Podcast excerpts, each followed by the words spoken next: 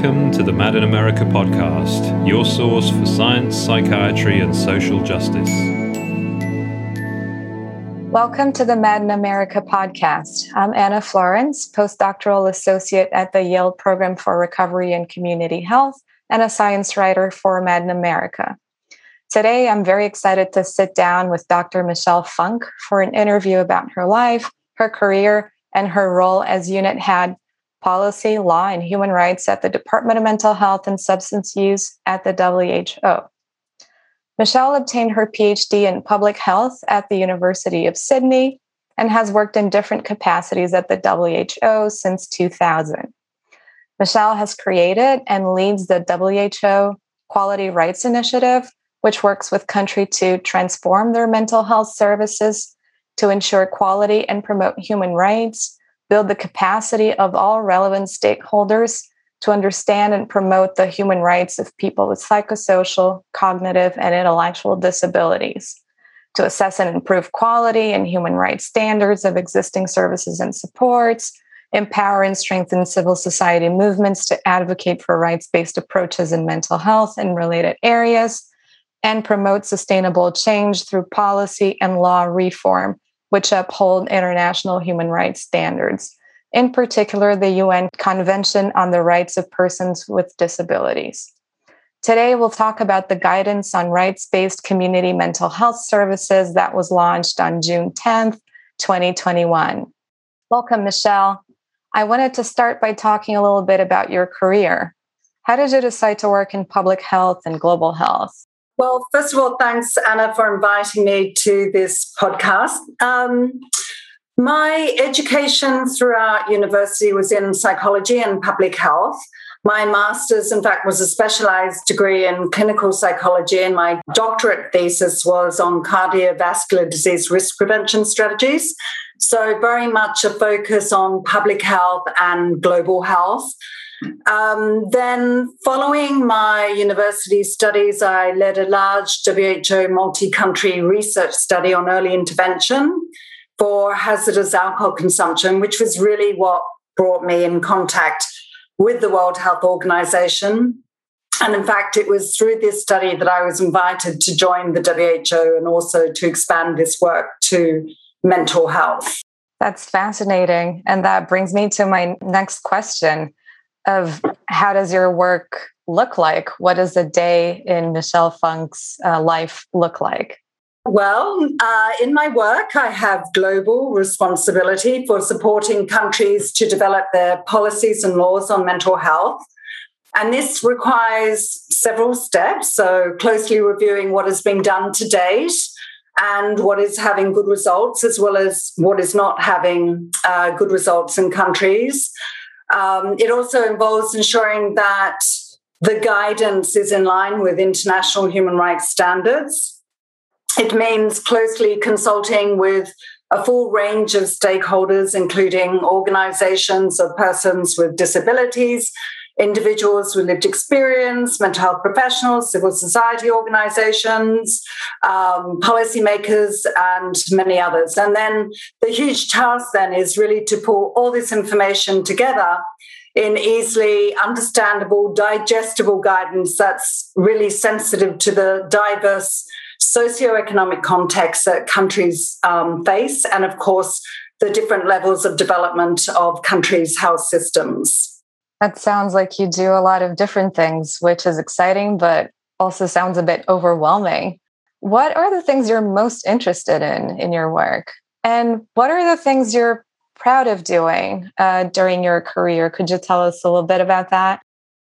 Sure. In my position, uh, I've seen just how many people are living through so many bad, difficult, and disempowering situation in the mental health services. So to be able to help change this situation is something that's been very important to me. And the fact that I think that this is now happening makes me proud. So basically, I think I'm most proud of having contributed to a new direction for mental health, which is a rights based approach that puts people using services, people with mental health conditions and psychosocial disabilities first in the whole mental health story And here, what's really important is um, that people's preferences need to be respected, that their views count and are primary. So, the other point around that is that when people know their voice is being heard, um, and that their voice counts within the, the World Health Organization, it really empowers people um, who are so often not listened to or heard concerning the issues that affect them the most. So that's been something that's been extremely important in the work that I do to make all of that happen. Um, I'm also proud that over the years, through the work that we've developed, I've been able to bring many stakeholders to the table to get behind this work. Many who were previously reluctant, several, you know, for the last several years, five years ago. So um, this is really encouraging and brings a lot of optimism about change being possible and change already happening. Yeah, that's that's very interesting, and your ability to put all these stakeholders together in the same room and um, negotiate how to move forward. That's really fascinating. Um, I wonder if we could move on to the new guidance document uh, that was published in June 10th. What was the process of developing it? So, first of all, let me explain just a little bit about that WHO guidance. So, it's the World Health Organization's new guidance for countries on how to put in place person centered and rights based community mental health services. So, within this guidance, we highlight good practice services from around the world that align with key human rights criteria grounded in the Convention on the Rights of Persons with Disabilities, including respect for legal capacity, non coercive practices, participation, and community inclusion. And this guidance is also providing detailed information on how each of the services showcase explicitly implements these CRPD criteria in the setup and running of the service. So I'd like to just say that this, this guidance is the first of its kind. So it's going to be extremely important and um, it has been many years in the making as well. So, in terms of process, uh, it's involved many months of intensive research and many rounds of in depth consultations with all key stakeholder groups and experts in countries throughout the world.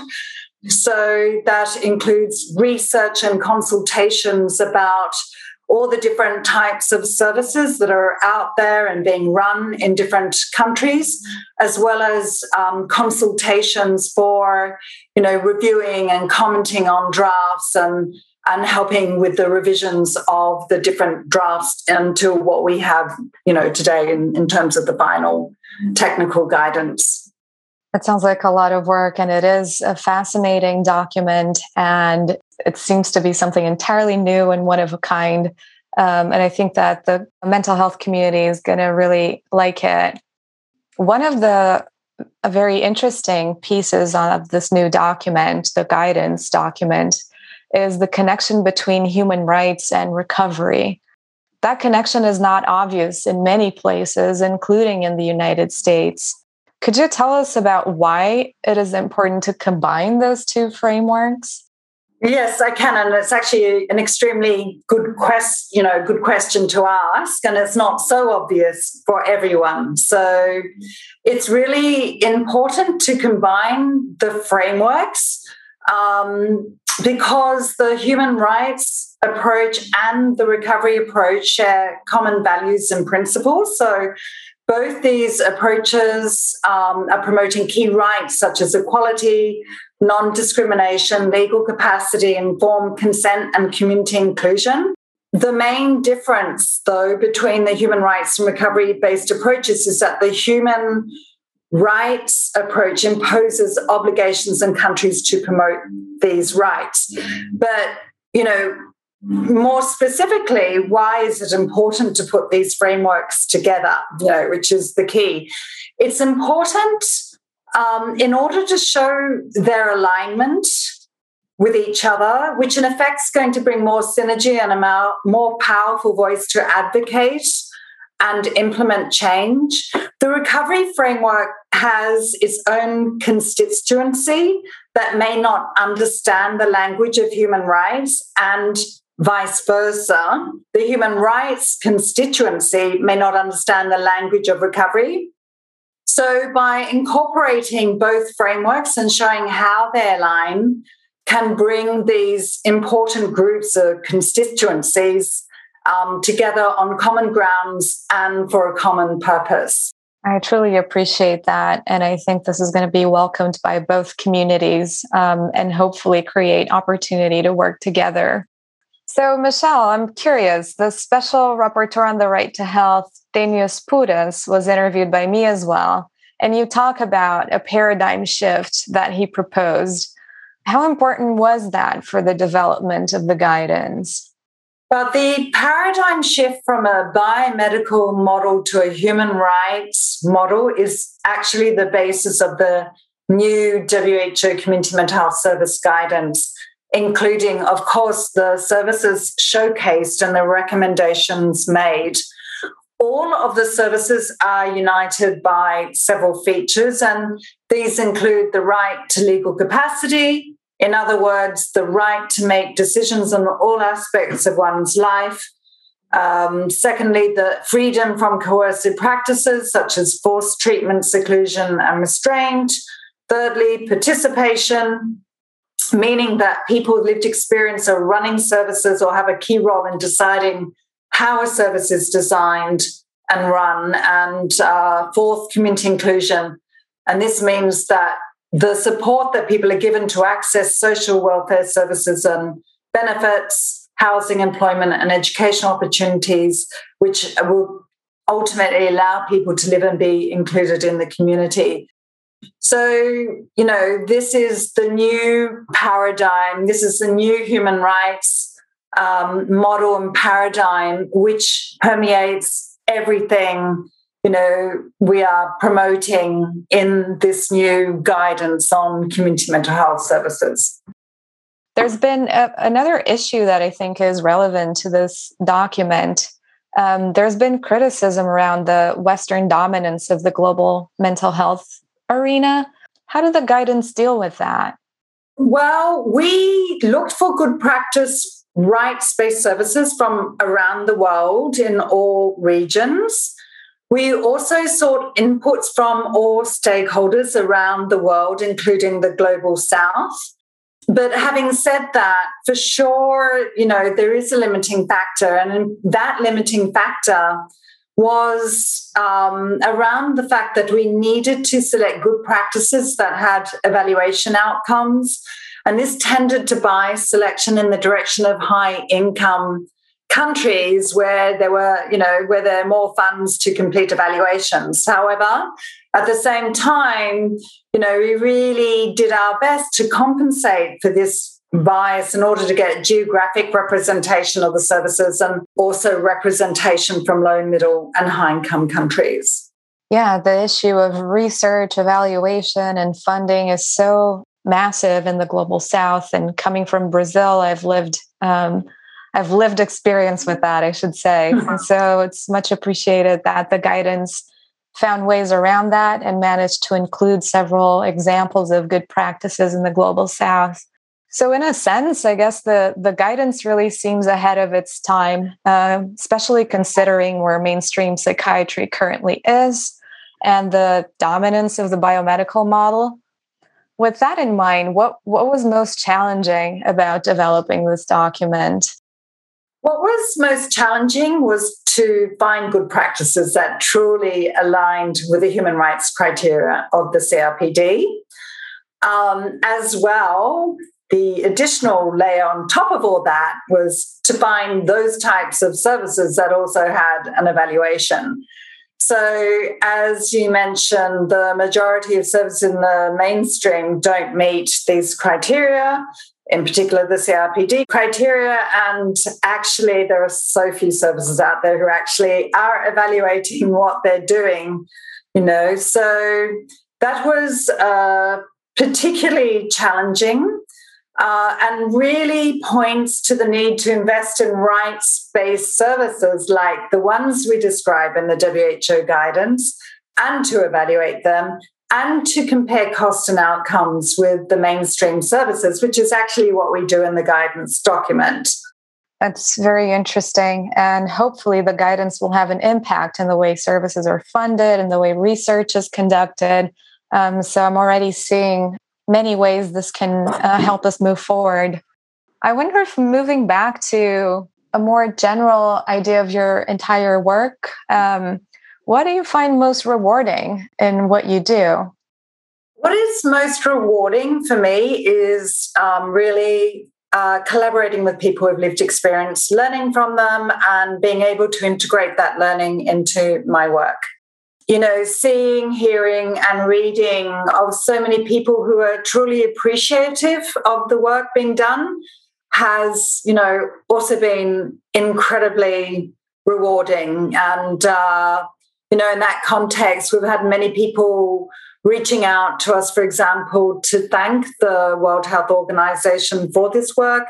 We've heard people say that the work has completely changed their perspective, that their practices have changed now, or that before receiving the training through the Quality Rights Initiative, they did not know the harm that they'd caused people, nor that they could do things differently. So, hearing so many comments like that every day has made the work and the struggles to complete it really worthwhile and rewarding. To know that what we set out to do, we are achieving and we're getting that feedback um, to say that, yeah, it's happening.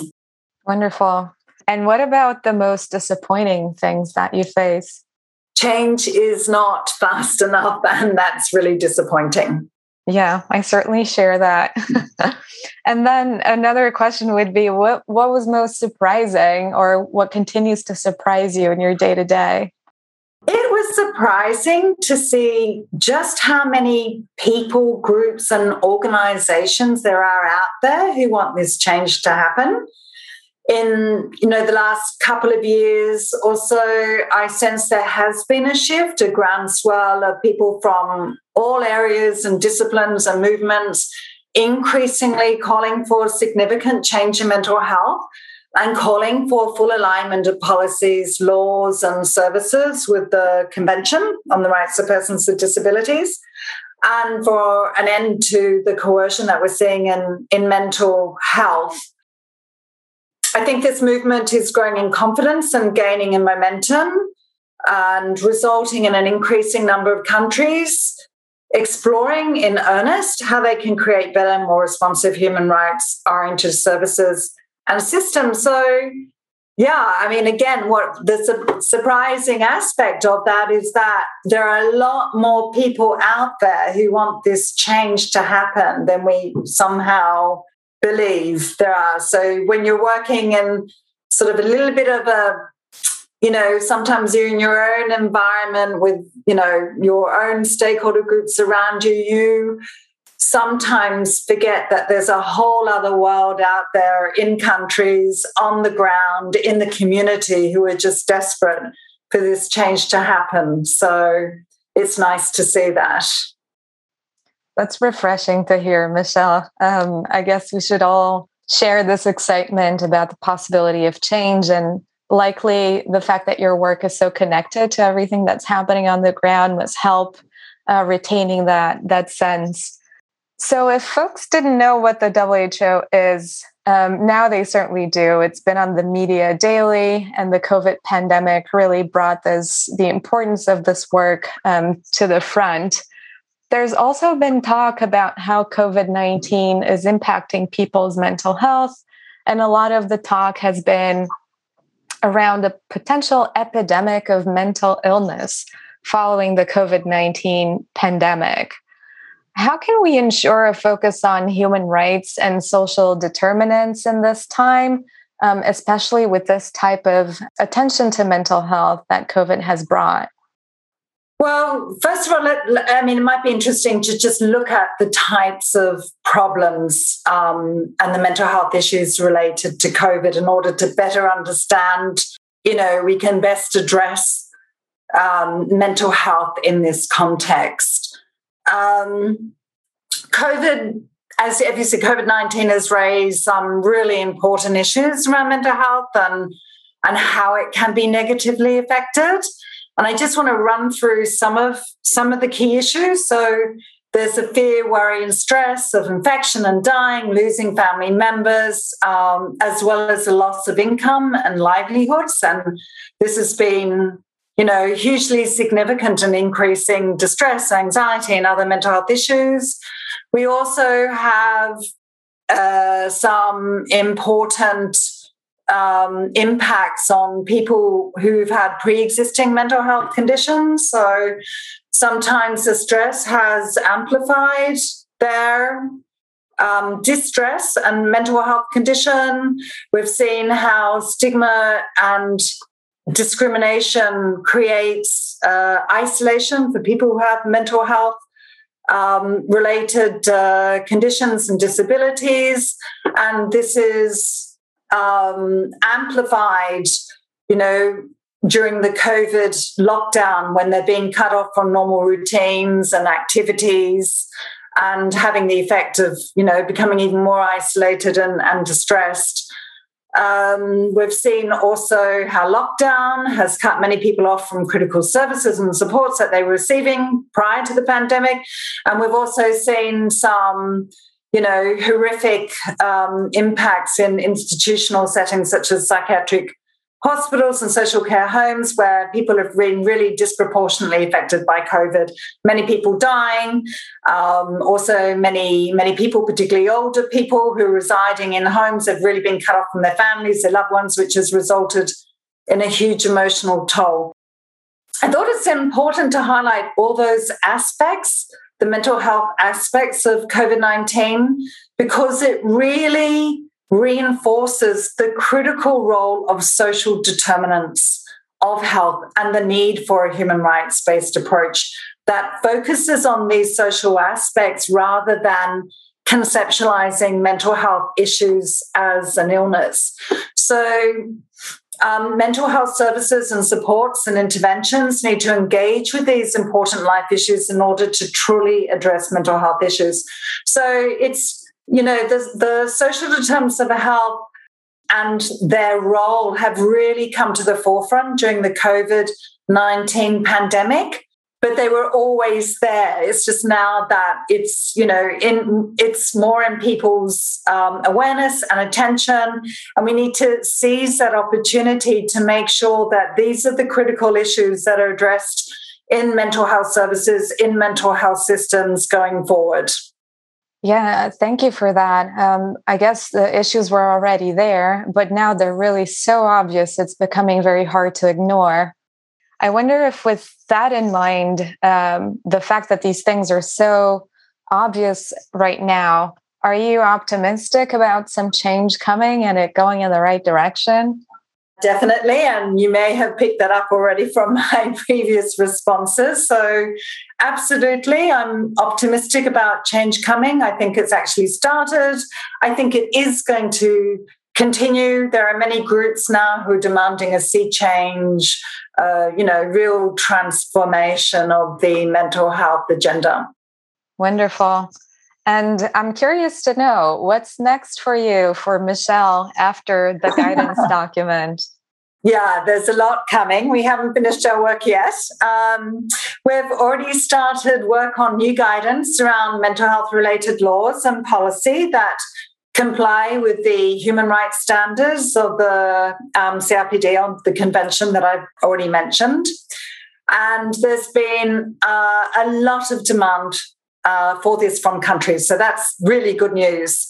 Uh, so we're really keen to uh, develop this guidance, finalize it, and really to make that available to countries so they can develop new policy and legal frameworks to complement the rights based services guidance that we've just launched. As well as our earlier work with um, the quality rights training materials to promote attitudinal and practice change in line with the human rights based approach. That's really exciting. So, Michelle, thank you so much. I wish you the best of luck with the important work that you do. Thank you for joining us today and sharing some of your history and thoughts about mental health and your work with the World Health Organization.